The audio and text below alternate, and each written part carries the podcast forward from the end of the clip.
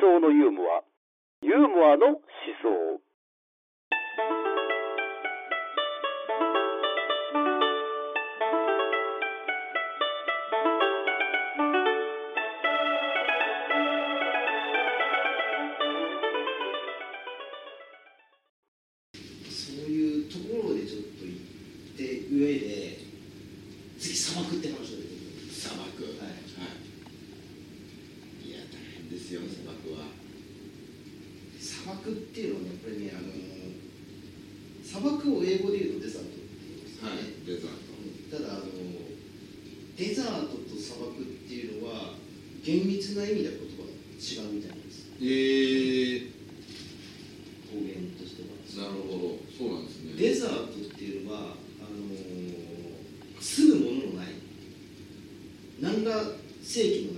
荒々しい極度に嫌なと。こうん。うん。うん。ろ、人々はこの風土をその形に置いてたらその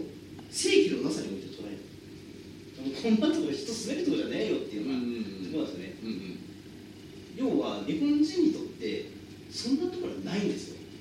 ないですねないですよねうん、日本国せいぜい鳥取砂丘ぐらいですよ、まあそうですね、えーただ鳥取砂丘って言ったら砂丘ですからうん。やっぱ砂があって海があるじゃないですかうなんとかんいける。ね魚を取って食べることができる。たまたま風が強く吹いて草が生えないっていうだけの話で,、うんでそこで人が、まあ、生活まああえて生活する人もいないでしょうけど、うん。まあしようと思えばできるよできるしっていうことそうですね。はいまあなんかその本当に正気がないみたいな、うん。そこまでの悲壮感が持たないじゃないですか、現実見ないですもんね、えーだからそのこの砂漠っていうのもその人間の在り方なんだと旅行者はその生活のある短い時期を砂漠的に生きるこれは決して砂漠的人間となるのである砂漠における彼の歴史は砂漠的ならざる人間の歴史であるがまさにそれに彼は砂漠の何であるかを砂漠の本質を理解するちょっと難しい砂漠がちょっと多すぎて。そうそう要は僕たちが例えば急に砂漠行ったら、うんやべえなここって思うじゃないですかうん。生きていけないよとそうですね楽しいの5分ぐらいであとはもうやばいなってそうですよね、ますただもちろん。そこに住ん。でる人がいるわけですよ、いますねだからその人たちはもうなん。かそこにやべえっていうような意識でもって住ん。でるっていうのを旅行したら意識できるというか、うん。自覚できるっていうのうん。があります、でそういうところに住む人がどうなるかっていうと、まあ、特にここで取り上げられているのはアラビアの人間なんですアラビア特に中東とかあとはその北アフリカとかそこら辺の人たちですよねうんまあこれは今の多分イスラム教とかで今いろいろ問題になってますけれどもそういうところが発症した地域ともリンクするんです。でその国もああ土地も荒れてるんですよ草も生えない砂だけ山があってもなんかトゲトゲして硬くて厚くてみたいなでそういうところで植物が育つかっていうんですねそうなんですそうじゃないですかねでそこで人が住むとしたらそこの人はどういうことを考えてるかどういうことですかね。ちょっとオアシスはある。うんうんだけどもそこで植物作ったり水飲める人は限られてると。で人はたくさんいる。まあちょっとそこ住んでる人はいるどういう発想なんですか独り占めしてねとかできればなんとかそこの砂漠がオアシスをちょっとずっと自分が使えるようにしたいって思ってきますよね。そういうとこなんですよ。砂漠の風土。うん。砂漠の人間の規定性みたいクソみたいなやつらしかいないってことですかじゃなあのまあそういう言い方をしたくないあのもう特性ですから仕方ないんですよもし僕たちがそこにじゃあ住んだらどうなるかってそんなまあそうなるでなる本当もう殴ってバーってやっても水を当ててうるせえバカみたいなこんな感じになるかもしれないんではもう砂漠に来たらもうそういうなっちゃうの？なっちゃうなっちゃうそれ風土だから。まあ辛い話だなそれは。そうなんですよ。だからもう砂漠的人間はその対抗的戦闘的関係として世界とか要はもっとさらに激しいです。モンスーンよりもさらに激しいんですよ。うん。もう自分を殺すような、うんそういうような存在としてうん。自然があるんだと、うん。クソみたいなこんなのっていうやります。はいはいだから逆に言えばあもう自然に殺されるんだからもう俺もこれをどうにかしないとっていう。うん。自然を殺すじゃないですけど、いやもうもうそっちがそうなら俺もそえ。えの気でいくぞもうみたいな。戦うもうこれに戦ってやると、はいはいこの環境で絶対に生き残ってやるみたいなそういうような感じになってくると。徹底抗戦ですね。そうですね。だから、えーあとそうです。だから何としてもそういう環境だったら自分が努力しないとうん。作物育たないんですよ。そうだそうだ。え確かに。だから全ての生産が人の側にある。そうですね、うんやっぱり頑張らないとダメなわけですから、うん自然がどうにかしてくれないですから、うんうん。で従って外なる自然の生産を恵みとして望み待つ待ち望むことができない。要はなんか神様がこれを与えてくれたじゃなくて、ういやもう頑張らないと俺頑張らないともう自分で食べるものもはい。もらって神なんてそんな優しい神様なんていないんだってますうんうんうん。で草津と泉というのを自然より戦い取ることによって要は少ないオアシスを自分でゲット戦って勝ってそれで人は家畜を繁殖させると。うん。あのい有名なことですね。梅増やせが死に対する生の戦いに叫ぶみたいうん。な梅を増やせ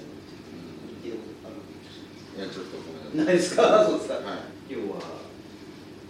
自分のね、はい。よくするんだったら自分に仲間してくれるような人人が増えた方がいいじゃないですか。うんうんうんうんだからどんどんどんどん自分が生きることに前のめりになってくる、自分の部族が増えることに前のめりになってくる。なるほどなるほど。そういうことです。はいはいはいはいわかりました。で自然との戦いによって人間は団結するん。そうですよ一人で戦うよりはそうですね。みんなで。徒党を組んだはい方がはいはい。いいですね。で人間は個人として砂漠に生きることはできない。うん。だから砂漠的人間はうん。その特にその共同体において現れる。要は徒党を組んで現れるこういうことなんですよね。で共同体を作っていくんですよ。そうすると別の人たちも共同体を作ると。そうですね。いろんなところでそういうのが出てきますよね。あっちに対抗するためにじゃあこっちもそうですね。グループ作ってとかですよね。そういうことが何が起こ起こります？かそれがもうずっと続くもう戦争とかにそういうですね。はい衝突になりますそういうことですよね。はい。他の人間と対立しなくてはならない。だから対抗的戦闘的な関係っていうのが自然だけじゃなくてそういう部族間っていうか共同体どうしても起こっちゃうんだ。うんうん。これはねとっても示唆的なことだと思うんですよ。なんで中東地域とかイスラム地域で戦闘が起こっちゃうのかっていうのが、そうですよね。えーそもそもからして確かにそうなんですよ。そんなにないんですよね食べ物がだったら奪って出てますよね UAE っていう国ありますけどアラブ首長国連邦うんうん首長っていうのは首長なんですけど、うん要はそういうなんかそういう部族がたくさん集まってできた国なんだよっていうことなんですねあだからもうそ国としてまとめ上げるまではそりゃいろんなことがあったと思うんでしょうね。うん。もうそりゃ殺し合いとかそういうのが起こったりとかでそういうところで生きた人の末裔っていうものがちょっと血の気が盛んになるよねって言ったらちょっとイスラム国みたいな人たちが出てくることってちょっとまあ起こり得るでしょうねっってていうようなことをはい考えさせられたりとか。はいで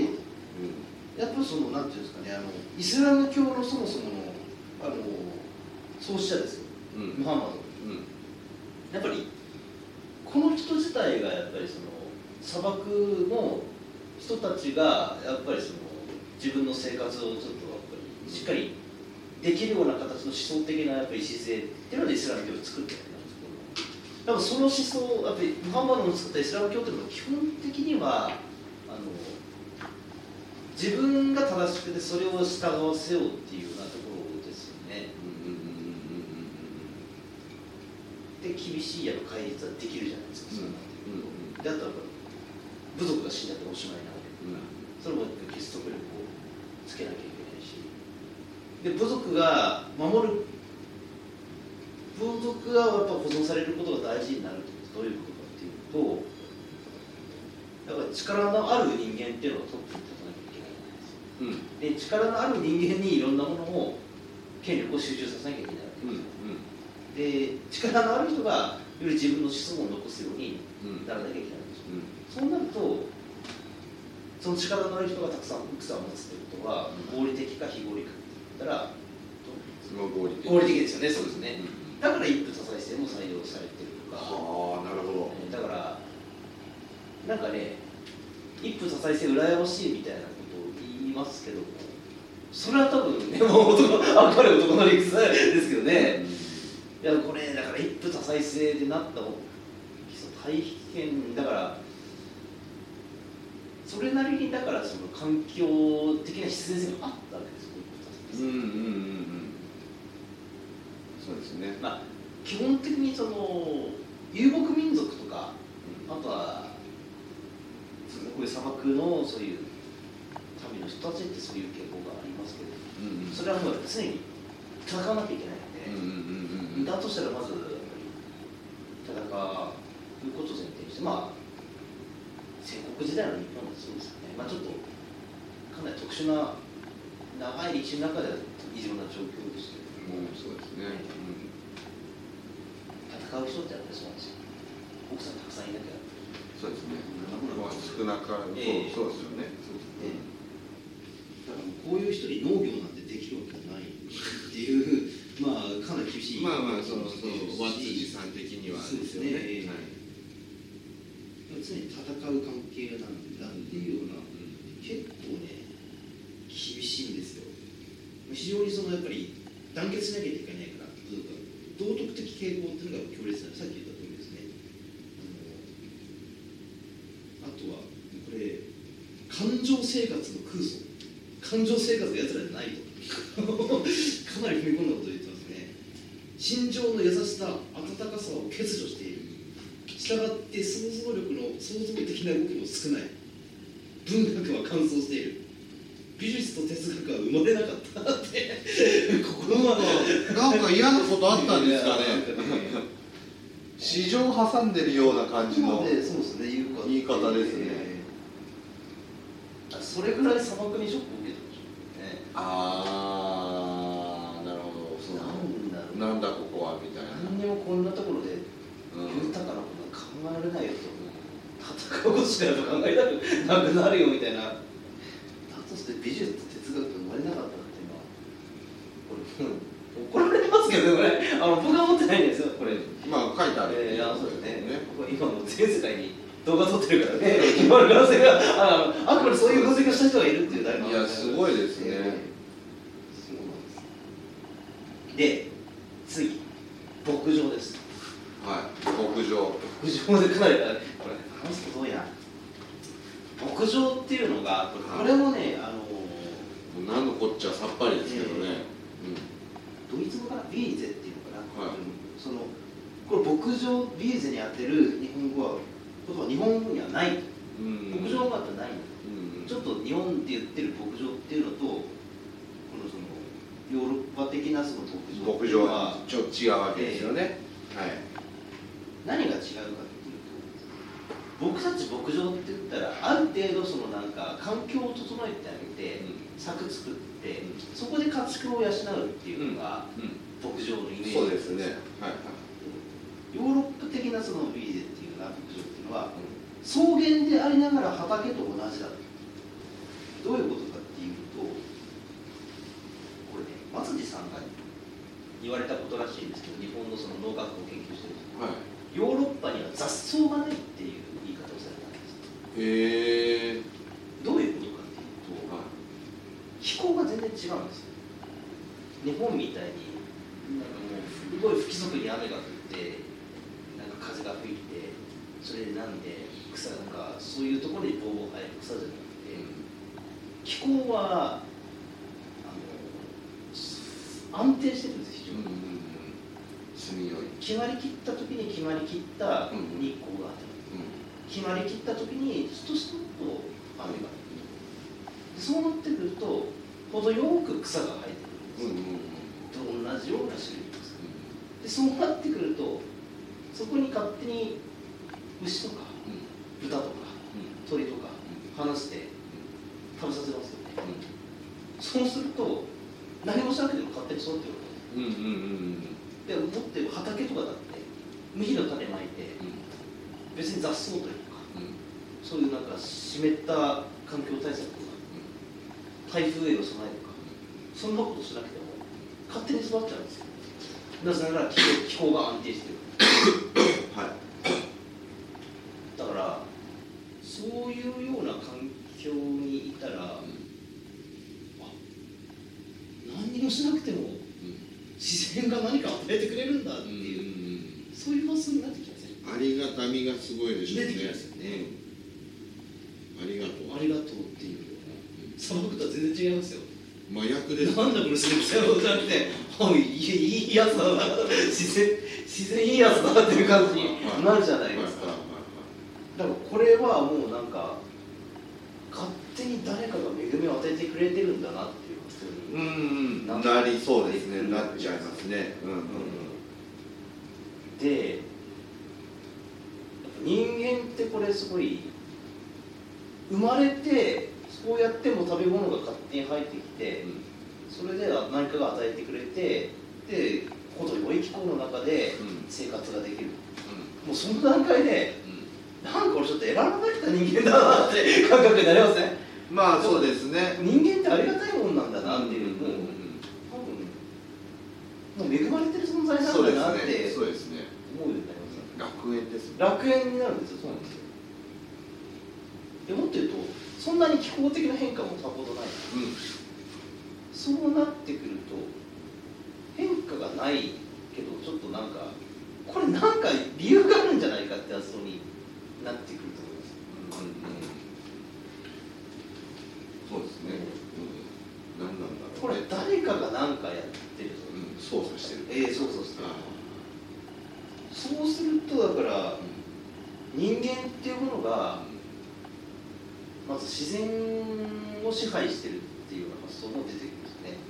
自然ってこれ支配できるわ簡単に支配できるわこれそうですね。ええ。うん苦労してないです苦労してないから、うんそんな自然よりも人間の方が大事、もっと言えばそのこういうような人間の素晴らしさっていうものを提供してる存在っていうのはすごい絶対的なものだうんうんっていうのはそれなっていくわけですよ。そうすると人間みんなをなんか囲っているすごい絶対的な存在が人間同士の争いがないんでヨーロッパでは。あのヨーロッパっていうのはそういう気候の中ではだから人間全体を包む何かっていうような発想に行き着けたわけですね、うんそうするとやっぱり絶対的な神であったりもしくはその絶対的な神っていうものがうん。存在するような、うん法法則うんうん。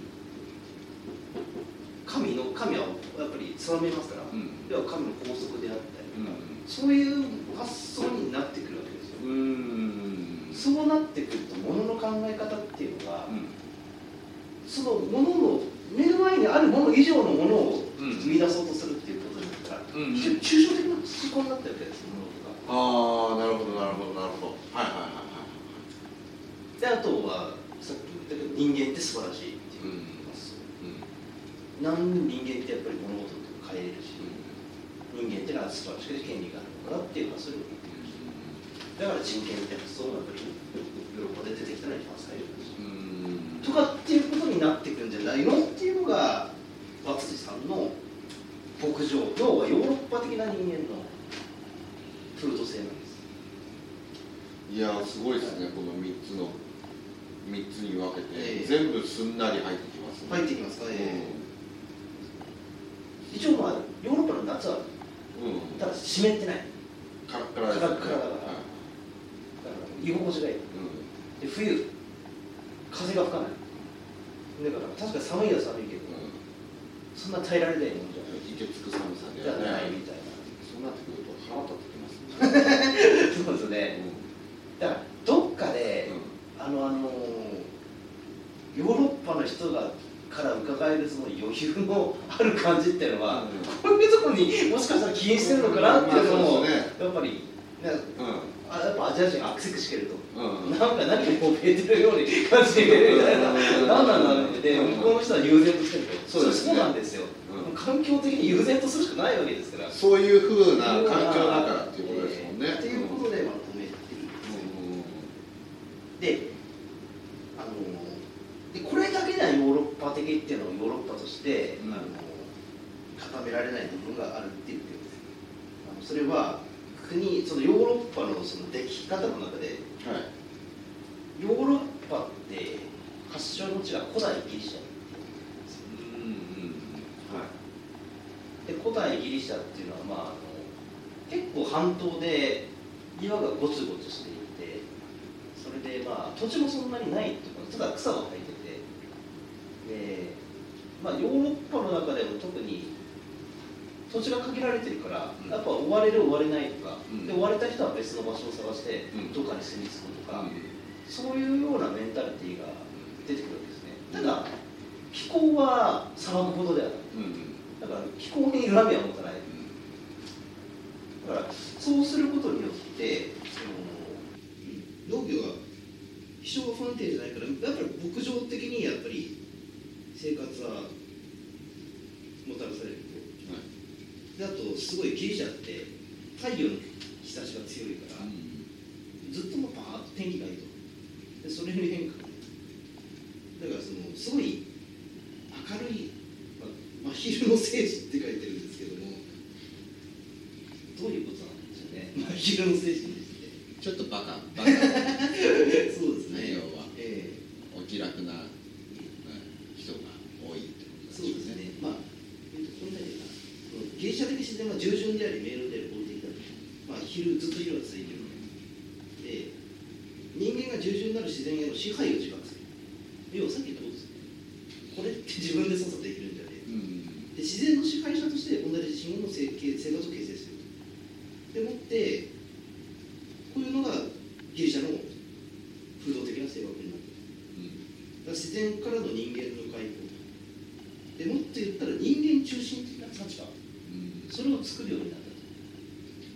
人間っていうのがいろんなことできるんだぜってうんいうことですよね、うんまあ、砂漠とはまた違った意味でだんだんだんだんにその、まあ、土地はただ言っても限られるただ人間中心主義で人間がなんとか、うん、こううまくやっていけばこの世の中って収められるっていう発想が起こってくると、はいあの土地を追われた人もある程度武力を持つことになるんですようん。で武力を持ってうん。これ砂漠と同じなんですけど集団を作るんうん。でここなんですよねそのポリスっていうそういう団体を形成するんですはい要は秩序がある、ある程度その自分を追い出した人とかうんそういう人に対抗するためのうん一つのまとまりですよね、自警団みたいなね自警団みたいなはいただそれは割とその誰かすごい力の強いものをトップにするっていうよりはそのポリスの中では割と人は、うんまあ、そこそこ平等で、うんうん決定権を持ってる人は話し合えるものが決まっていくっていうような世界になっているそこが砂漠と違うわけ違いますねはいただやっぱりそのギリシャ人っていうのはやっぱりそのいろいろポリスがたくさんできていくわけですようんあのそうなるとポリス通してなんかちょっとやっぱり競争はしたいっていう気持ちが出てきてでギリシャ神話って常にその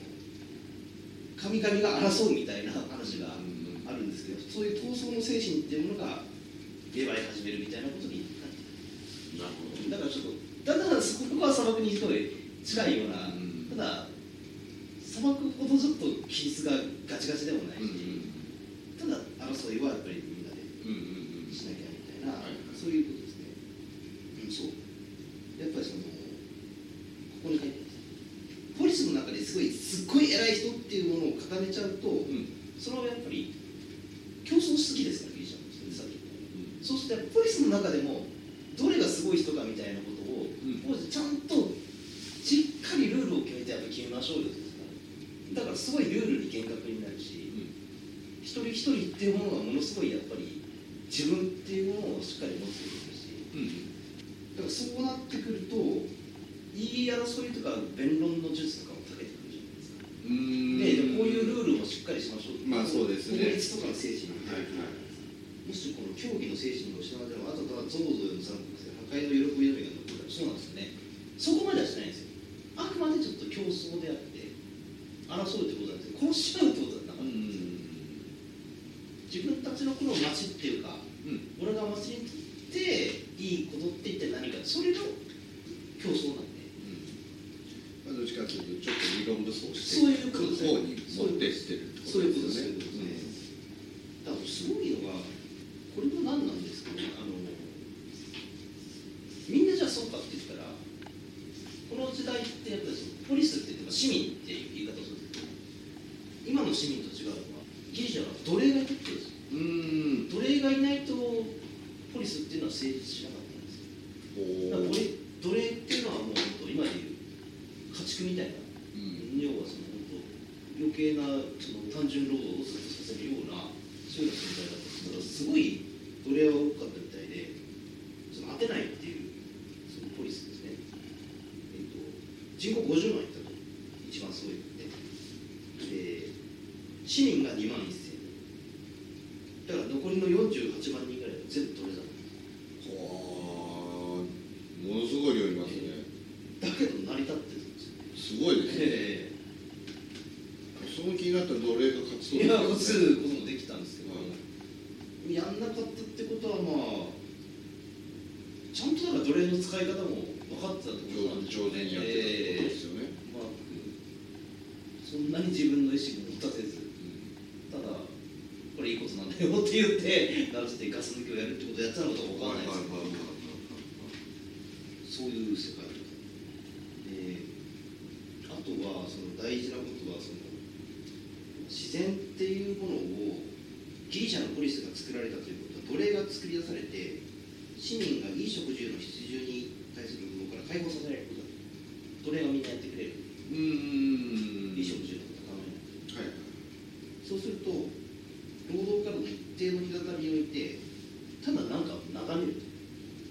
見るっていうそういう立場が強化されるまあ暇になりますからそうですねそれで見る立場の人たちは見ることを競うんですほううんそうするとちゃんと俺たち俺は見てるいやお前よりも俺の方がもの見えてるそういうような闘争が起こる、うんうんうんそうするとまず見る存在っていうことがすごい強くなる。うんうん。だからよく言う主体性が強化されてるんですね。うん主体っていう個の概念ですよっていうかうんうん。これがガチガチに強くなっていくよっていうようなうんことと、あとはそのやっぱり観察ですよね。うん。何かを分析するっていうことのその発達ですよねうんこれも強化されていくっていうのははいはいはいはいだからもうヨーロッパとかっていうことを考えた時にやっぱこれが強いんですよこれがあるからやっぱヨーロッパの哲学っていうのは力を持ったし精度を増したし、うんまあ良くも悪くも抽象的にうんうんなっていくんですよね、うん論理的に非常に穴がないものが出来上がるだからそれもやっぱり環境があってこそだったんですようん環境を無視してこんな性格っていうのは形成できなかっていうような話をしていくわけです。うんだからあの松井さん言ってるのは近代的な工場ってあるじゃないですかはい何かを作るうんはいそれっていうのはやっぱりその人間のその合理的なもののこういうものの考え方から出発するところからあれは牧場的だっていうんですね松井さんの理屈っていうなるほど工場っていうのも実は牧場的な人間の素晴らしいさっていうかそれが人が人間が素晴らしい人間が生み出したそういうシステムだからっていう意味で工場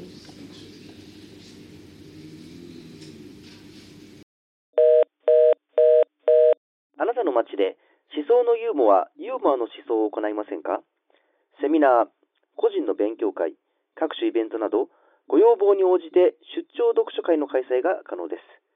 読書会開催のご相談は、ご案件の内容とご住所、ご氏名、お電話番号をご明記の上、e メールアドレス、mother.terasawa マザーテラサワアットマーク Gmail.com までご連絡ください。